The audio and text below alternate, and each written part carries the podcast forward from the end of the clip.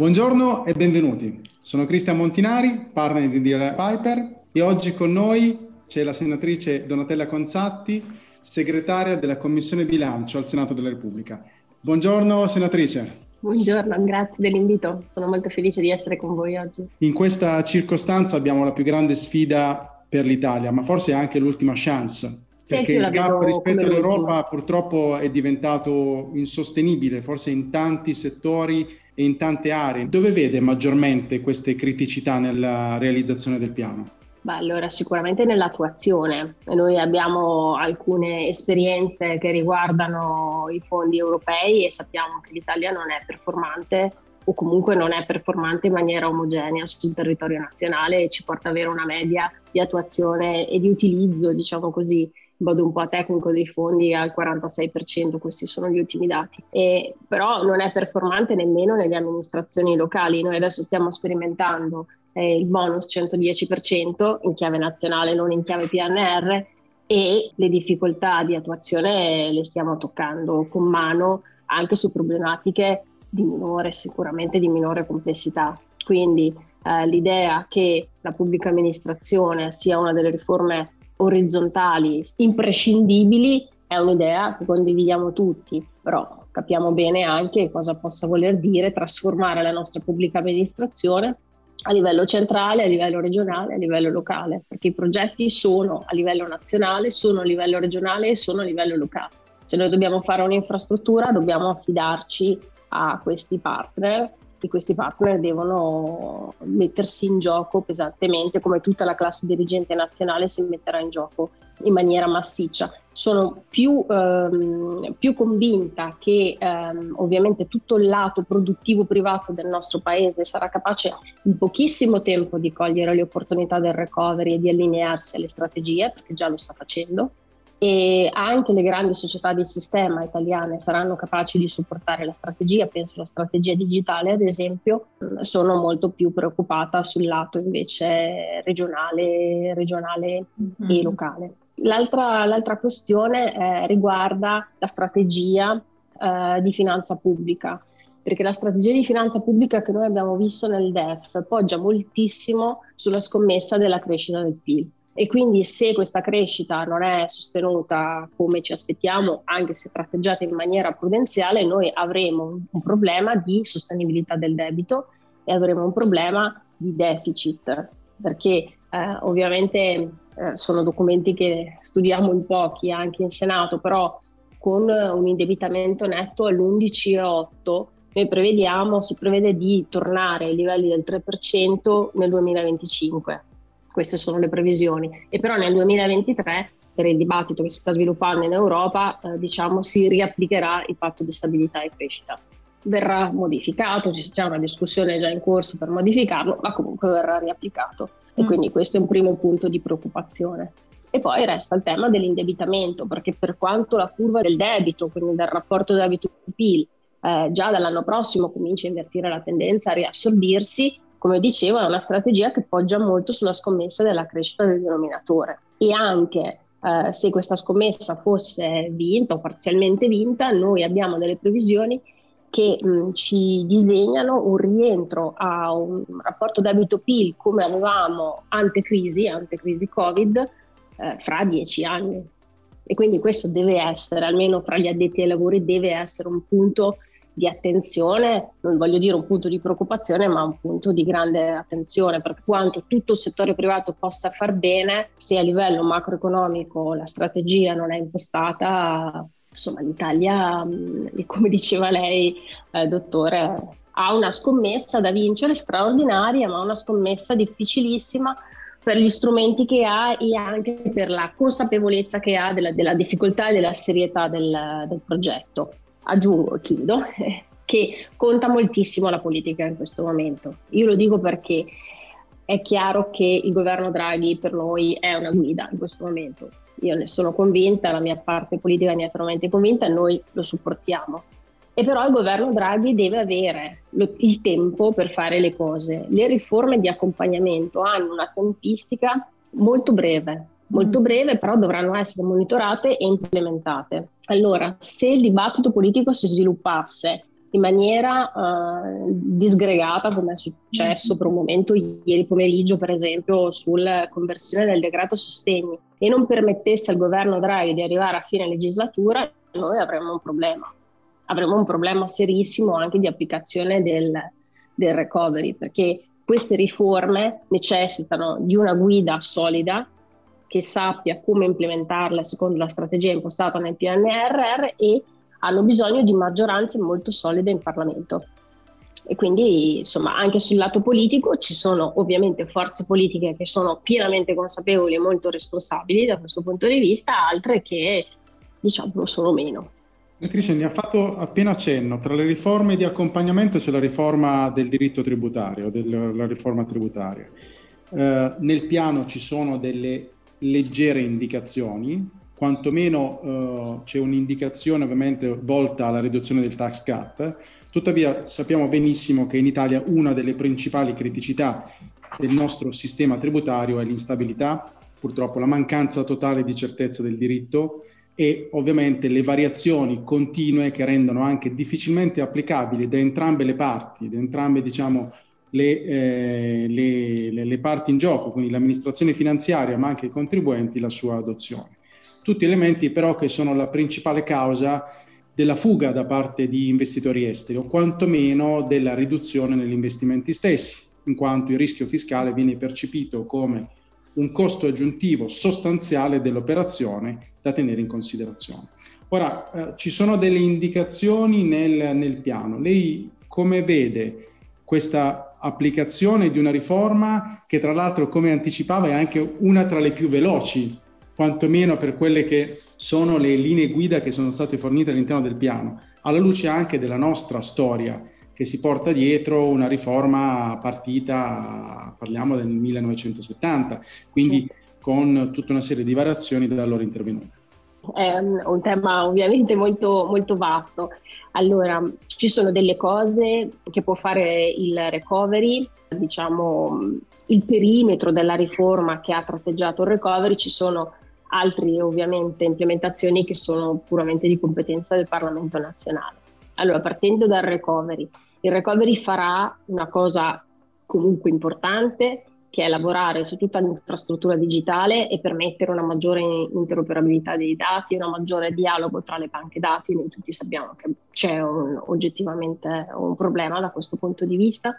E tutto questo dovrebbe portare eh, a una capacità maggiore di controllo dell'evasione fiscale. Io da questo punto di vista insisto molto e lo ripeto a ogni occasione che il vero sforzo che l'Agenzia delle Entrate dovrebbe fare è lavorare sul sommerso, perché è quella la grandissima sfida per riuscire a controllare delle dichiarazioni depositate dove i contribuenti sono noti e le proprietà di quei contribuenti altrettanto, insomma, diciamo che è sicuramente un lavoro che l'agenzia deve fare ma non è il core business in questo momento che l'agenzia delle entrate dovrebbe porsi come obiettivo. E io questo lo dico chiaramente anche a loro, speriamo che prima o poi mi ascoltino. L'altra cosa che il piano fa è dare una tempistica, quindi eh, l'idea è di arrivare con un disegno di legge delega entro luglio, di nominare una commissione di esperti, che anche questo è un punto nuovo è un punto molto importante del progetto Draghi e di provare ad assorbire nel lavoro che farà la commissione di esperti il lavoro che è stato fatto dalle commissioni finanze di Camera e Senato. Allora, quel lavoro è un lavoro parziale perché eh, le commissioni finanze di Camera e Senato erano partite originariamente con l'idea di fare una riforma dell'IRPEF. Strada facendo e soprattutto con il cambio di governo Draghi ha subito detto nel discorso di fiducia che era un approccio che non poteva essere naturalmente condiviso, che se si deve fare una riforma del fisco si fa eh, complessiva e dopo così tanti anni, insomma, 2000, dal 1970 poi insomma, 96-2000 c'è stato un po' di, qualche nuovo tassello, ma non sicuramente una riforma complessiva, adesso c'è bisogno di una rivisitazione. E quindi l'approccio io lo, lo condivido particolarmente. È ancora molto tratteggiato, perché è un approccio che chi eh, insomma, ha lavorato un po' in ambito del diritto tributario sa che non riguarda solo le imposte dirette, eh, io non voglio parlare di imposte indirette perché secondo me quelle non vanno toccate, ma sicuramente deve riguardare una riforma dell'accertamento della riscossione, perché non stanno funzionando e sicuramente deve riguardare una riforma del diritto tributario, perché il diritto tributario anche è uno degli elementi che dissuadono investitori nazionali e esteri a cimentarsi in opere, in opere, nazionali. Noi sappiamo che c'è un problema di specializzazione, ma c'è anche, e anche questo lo dico quando posso dirlo, c'è anche un problema di terzietà nel giudizio tributario. Nel momento in cui abbiamo l'Agenzia delle Entrate e eh, diciamo, il lato di giustizia tributaria che rispondono al MEF, sappiamo che per il contribuente una vera terzietà manca e quindi c'è bisogno da questo punto di vista di una riforma molto seria. Poi ci sarà necessità di rivedere anche le imposte dirette, sì, c'è qualcosa da fare. Secondo me sulle imposte dirette si può fare senza stravolgere l'impianto. Io ho sentito c'è una parte del Parlamento ancora innamoratissima di questa idea, che non è mai stata nazionale, di una tassazione progressiva che riguardi tutte le tipologie di, di reddito per quanto riguarda le dirette, che mi sembra particolarmente impraticabile e quindi anche mantenendo questo modello dual income tax, diciamo così, trattando tutti i redditi di lavoro con uno stesso modello di tassazione, soprattutto con delle medesime aliquote marginali reali, quindi che riassorba tutte le differenze tra redditi di lavoro, pensione e redditi autonomi, e poi probabilmente fare un ragionamento anche su alcuni redditi di capitale, magari provando a fare un riordino anche tra i redditi diversi finanziari, provando a lavorare anche sulle aliquote, sugli investimenti, per esempio il debito pubblico. Eh, insomma, ci sono, ci sono, delle idee, ci sono delle idee che possono essere fatte, tenendo presente che quando parliamo di redditi di capitale parliamo di mercati globali, parliamo di competitività tra mercati e quindi tutto possiamo fare fuorché perdere competitività in questa fase. Quindi diciamo che il dibattito a livello parlamentare ancora c'è poco, scarsamente, e quando c'è riguarda unicamente l'IRPEF. Riguarda unicamente l'IRPEF, mm, per esempio una delle certezze che abbiamo eh, per quanto riguarda l'IRPEF è l'avvio di questa riforma sull'assegno unico che di conseguenza porterà alcune, a un riordino di, delle detrazioni, delle deduzioni che attualmente ci sono. Tutto il resto è completamente da disegnare. Sono molto convinta, molto contenta che Draghi abbia deciso di nominare la commissione di esperti. Sono convinta che serva una visione d'insieme e sono convinta che serva una visione anche che comprenda il diritto tributario internazionale. Non possiamo limitarci in questo momento perché parte del nuovo gettito nazionale arriverà anche eh, dai nuovi modelli di tassazione, per esempio della digital tax, insomma nuovi modelli di tassazione di nuove realtà che si stanno ovviamente affacciando da mie realtà ormai, ma che si stanno affacciando e che in questo momento non sono tassate in maniera, in maniera equa. Um, preoccupazione di grandi ingerenze da parte dell'Europa rispetto alla riforma fiscale non mi pare di averne se non per il fatto che eh, tutta la riforma fiscale nazionale sarà tassata, eh, sarà diciamo, alimentata con risorse nazionali. Il PNR non destina nessuna risorsa se non quelle per la, la transizione digitale delle agenzie fiscali, non destina alcuna risorsa a copertura delle riforme fiscali. Quindi da questo punto di vista penso che potremmo lavorare in maniera, in maniera abbastanza autonoma, certo facendo le cose che il piano prevede che si facciano. Beatrice, mi trovo perfettamente d'accordo e prima di lasciarla alla professoressa Cinini le, le volevo soltanto sottoporre tre considerazioni alla luce di quello che ha detto. Eh, terzietà delle commissioni, della giurisprudenza, della Suprema Corte, mi trovo d'accordissimo. Se però a questo aggiungiamo che addirittura il 52% delle procedure terminano con vittoria da parte del contribuente, dato statistico al 2018, poi sceso leggermente al 48%, ma sappiamo anche che eh, al 2020 c'è stata una riduzione sostanziale dei contenziosi certo. naturalmente, ci dà anche una significatività forse sul livello di preparazione specifico delle commissioni giudicanti, ma anche a livello dell'Agenzia delle Entrate. Quindi forse anche una maggiore specializzazione all'interno dei vari organi risulterà essere determinante. Questa è una prima considerazione che mi trova perfettamente d'accordo. Una seconda considerazione, sì, qualcosa dovrà essere rivisto. Attualmente siamo il paese che a livello di agevolazioni, di detrazioni specifiche, a livello di persone fisiche uh, ne presenta il più alto numero, non a livello europeo, ma probabilmente a livello mondiale.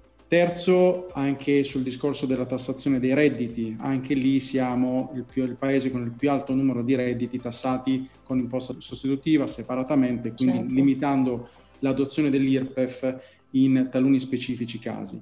Quindi una riforma generale che riveda dal 70 al 2000, insomma, quelle che sono state le riforme principali, penso sia, uh, sia determinante. E come leggevo anche nel, nel piano, la riforma tributaria rappresenta anche uno degli elementi fondamentali per supportare le pari opportunità, perché servirà anche la riforma tributaria, la riforma e l'accesso naturalmente non solo in termini di specializzazione all'interno delle, delle vari organi, ma anche come strumento per garantire sempre più la pari opportunità che purtroppo anche in questo caso ci vede rispetto all'Europa, ahimè, agli ultimi posti in classifica. E su questo lascio la parola alla professoressa Cenini che le rivolgerà appunto domande su questo punto. La ringrazio personalmente. Grazie, grazie a lei. Sì, grazie Cristian. Eh, buongiorno anche da parte mia senatrice, grazie buongiorno, ancora di essere con noi. Sì, mi ricollego proprio a quest'ultimo spunto del dottor Montinari per parlare con lei della missione trasversale delle pari opportunità, perché so benissimo del suo impegno, della sua partecipazione nella commissione contro le violenze di genere, contro il femminicidio e varie altre attività che lei sta portando avanti con, con grande anche coraggio. E il PNRR, come sappiamo, appunto è diviso in sei missioni, ma ci sono le missioni trasversali appunto del um, superamento del divario di genere, ma anche del divario generazionale o delle disparità generazionali e anche territoriali. Però appunto mi faceva piacere con lei parlare più in maniera approfondita del superamento del divario di genere, mm, sia dal lato diciamo della famiglia, se vuole darci qualche spunto in questo senso, ma sia anche dal lato dell'imprenditorialità femminile, che è un tema che a me sta molto a cuore. E, ehm, perché credo che sia anche questo diciamo, lo strumento per un vero superamento della, della disparità attuale di genere. Sì, ne, ne, parlo molto volentieri perché come ha detto è un tema insomma, che ho un po' sposato come causa, come battaglia di, di legislatura. Sono, devo dire, anche molto soddisfatta perché all'inizio di questa legislatura um, parlare di parità di genere era parlare di diritti ed era parlare di un tema comunque di nicchia che riguardava poche e, e, non la società, invece prepotentemente nel dibattito nazionale oggi si parla di parità di genere come una sfida nazionale, appunto un tema trasversale che riguarda tutto il recovery e un tema che riguarda strettamente, chiaro, i diritti, ma strettamente la nostra economia, la sostenibilità della nostra economia. Quindi insomma, questo mi, mi sembra un cambio di paradigma già come messaggio politico molto forte che in pochissimi anni siamo riusciti a maturare. E c'è un tema appunto che riguarda le pari opportunità e c'è un tema che riguarda poi invece più l'empowerment. Per quanto riguarda le pari opportunità, semplicemente vuol dire far partire le donne dallo stesso nastro di partenza da cui partono gli uomini e quindi dotare il nostro sistema paese di tutta una serie di servizi di welfare che permettano alle donne di dedicare il loro tempo e le loro energie al lavoro, perché oggi invece le donne devono, sono mol, molto dedicate ai lavori di cura. I dati che abbiamo statistici ci parlano ancora del 74% dei lavori di cura a carico, insomma, sulle spalle delle donne. E quindi questo vuol dire un piano nazionale di asili, di, insomma, di strutture 0-6 anni, che permettono appunto alle donne di non doversi occupare a tempo pieno in prima persona eh, dei propri figli, che permetta una natalità maggiore e che permetta alle donne appunto di tornare al lavoro. E questo è il primo diciamo, tassello di welfare. Poi c'è un tassello che è stato anticipato, che è quello sulla legge di bilancio, che è la decontribuzione del lavoro femminile. Sono misure che insomma, sono positive, non, non se ne può parlare male, non fanno esattamente la differenza, però comunque in questo momento di grande difficoltà quantomeno ci permettono di evitare che troppe donne perdano posti di lavoro. Se abbiamo perso un milione di posti di lavoro, moltissimi di questi posti di lavoro riguardano le donne, riguardano i giovani che hanno dei lavori precari, che hanno dei lavori magari part-time e quindi sono stati sacrificati alla crisi. Quindi diciamo la decontribuzione alla legge di bilancio serve principalmente per mantenere lo stock di lavoro che avevamo pre-crisi. Non ci aspettiamo grandi cambiamenti e grandi strategie nuove, però è una misura importante. Per quanto riguarda invece le strategie nuove sono eh, lato famiglia o famiglie, eh, questa introduzione dell'assegno, come accennavo prima, dell'assegno unico universale, che ha una valenza fiscale perché ci aiuta a cominciare a riordinare quella selva di tax expenditure che in Italia abbiamo e introduce un, un modello eh, di supporto dello Stato diverso, perché questo è, uno, è un assegno che arriverà ad ogni bambino a mm-hmm. prescindere dai redditi dei genitori, quindi non differenziato se i genitori hanno un reddito di lavoro dipendente piuttosto che autonomo, e a prescindere dai tipi di famiglie che questi bambini hanno. Perché sì. anche questo è un tema, diciamo, di diritti, però è un tema che riguarda molto l'Italia. È un cambio di, di paradigma molto importante, diciamo, molto europeo nell'approccio. Poi ci sono delle misure che riguardano più l'empowerment femminile, che riguardano più la valorizzazione dei, dei talenti, delle capacità, a partire da, dal livello scolastico, quindi questo orientamento maggiore alle materie, alle facoltà STEM, in modo tale che le donne possano da subito orientarsi verso quei settori che in questo momento garantiscono maggiore occupabilità, maggiore livello reddituale, maggiore possibilità di carriera e che riguardano un po' le grandi strategie del recovery, la strategia digitale, la strategia green, insomma tutte poi le materie che a contorno supportano. E poi ci sono tutto il supporto all'imprenditoria che non riguarderà semplicemente solo un fondo che è stato potenziato, il fondo all'imprenditoria, ma anche una serie di attività di mentoring, di comunicazione, cioè di supporto alla crescita delle attività imprenditoriali, così che non rimangano semplicemente micro piccole imprese. Scusi se la interrompo, quindi sì, questo sarà trasversale per tutte le attività imprenditoriali, cioè quindi a prescindere diciamo sì. dalla singola uh, materia, singolo settore economico, sarà un sostegno trasversale. Esatto. Sì.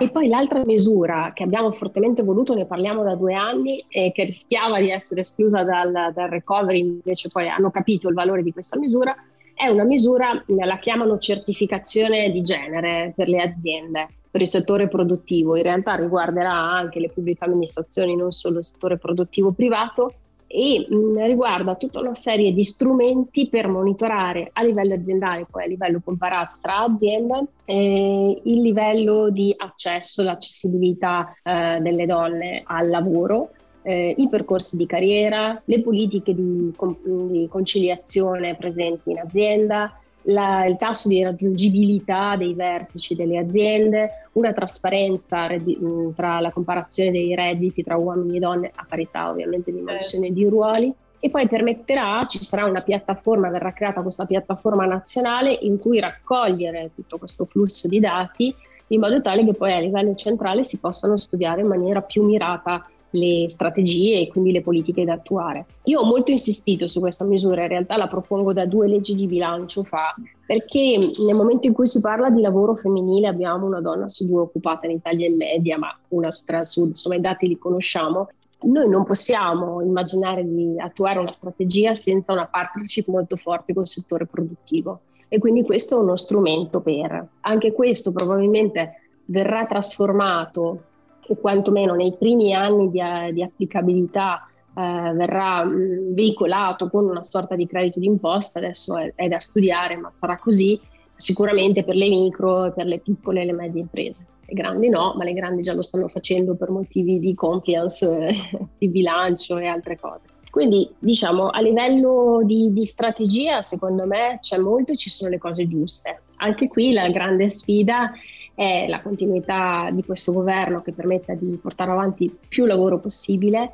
e poi l'attuazione, ecco, perché c'è qualcuno che propone le misure qualcuno che deve dire sì, io nella mia azienda sposo questa strategia e quindi la faccio mia e cerco di implementarla. Beh sì, poi il lato anche diciamo nostro consulenza si può anche dire che può essere un suggerimento da dare alle imprese anche per posizionarsi sul mercato. Noi anche come studio diciamo ci stiamo occupando sempre più spesso anche dei temi ESG di Environmental, Social and Governance e nella governance c'è anche il tema veramente della parità di genere, dell'uguaglianza, anche appunto dei percorsi di carriera, la trasparenza salariale a cui accennava e appunto anche diciamo anche il numero di impiegati nel, nel complesso del, appunto, della forza lavoro eh, nell'ambito di un'industria o di un'impresa. Quindi diciamo quello che anche noi spesso sosteniamo o suggeriamo ai nostri clienti o comunque ai nostri, eh, le persone con cui dialoghiamo è che ci può essere una, diciamo, una compliance, appunto, ci possono essere delle normative già vigenti che impongono determinati comportamenti e a quelli dobbiamo per forza adeguarci, diciamo, ovviamente, perché è imposto dalla legge, ma c'è anche un discorso invece di andare anche oltre la compliance, nel senso di appunto non ovviamente solo per una questione di marketing, come potrebbe apparire a volte purtroppo quando si parla di sostenibilità, temi di genere, piuttosto che altre questioni, ma anche proprio perché sono aziende più solide, sono aziende più performanti, per usare una parola abusata, sono aziende che effettivamente lavorano raggiungendo dei risultati migliori, quindi non è solo appunto una compliance, ma è un oggettivo miglioramento della propria attività imprenditoriale e economica. Quindi siamo ovviamente sempre molto attenti e molto felici che il legislatore imponga appunto e in questo il vostro lavoro è veramente preziosissimo, imponga le misure giuste, perché ovviamente questa è la prima cosa fondamentale, ma come anche accennava lei è un tema anche di cambio di mentalità. Le mentalità cambiano uh, lentamente, appunto il suo lavoro è stato fondamentale, accennava due anni, se non appunto sicuramente di più, che questi temi sono sui tavoli a livello, al massimo livello appunto di discussione parlamentare e governativa appunto iniziamo con un cambio di mentalità e poi appunto speriamo fra qualche anno le nostre figlie io, eh, avranno appunto davvero un mondo migliore, in questo senso Next Generation EU anche in questo senso, esatto. io davvero me lo auguro. Davvero. E così saremo anche molto più apprezzati perché quando eh, nella legge di bilancio scorso abbiamo potenziato la, la misura, la legge della Golfo Mosca per le società quotate, certo. eh, di fatto ehm, il riscontro che abbiamo avuto è che la prima richiesta affinché l'Italia e le società quotate italiane si adeguassero era, arrivava da parte degli investitori. Esatto, esatto, no, no, infatti. quindi esatto. l'Italia deve capire che, che, è un cambio di mentalità che verrà premiato. Ecco, questo è il messaggio che, che deve passare. Bene, no, un bellissimo messaggio, davvero spero uh, di averla con noi in qualche altra nostra occasione per portarlo volentieri, avanti. Molto volentieri. Davvero ci crediamo molto. Bene, grazie. Grazie a voi, grazie a lei. Io ringraziamo la senatrice Conzatti, io spero sempre che alla fine non ci sia mai differenza di genere, ma ciò che verrà o venga effettivamente premiato sia la meritocrazia, indipendentemente da, da chi la, la, porti avanti. Questo è l'obiettivo. Questo il è mio sogno sì. è che i nostri figli effettivamente potranno raggiungerlo indipendentemente da leggi in vigore che lo impongano perché il cambio di mentalità deve portare a, quella, a quel risultato. Sì. Senatrice, noi la ringraziamo, è stata come al solito gentilissima e diamo appuntamento a tutti al prossimo episodio di Momentum per approfondimenti su come orientarsi i nuovi scenari legali ed economici delineati da Recovery Plan.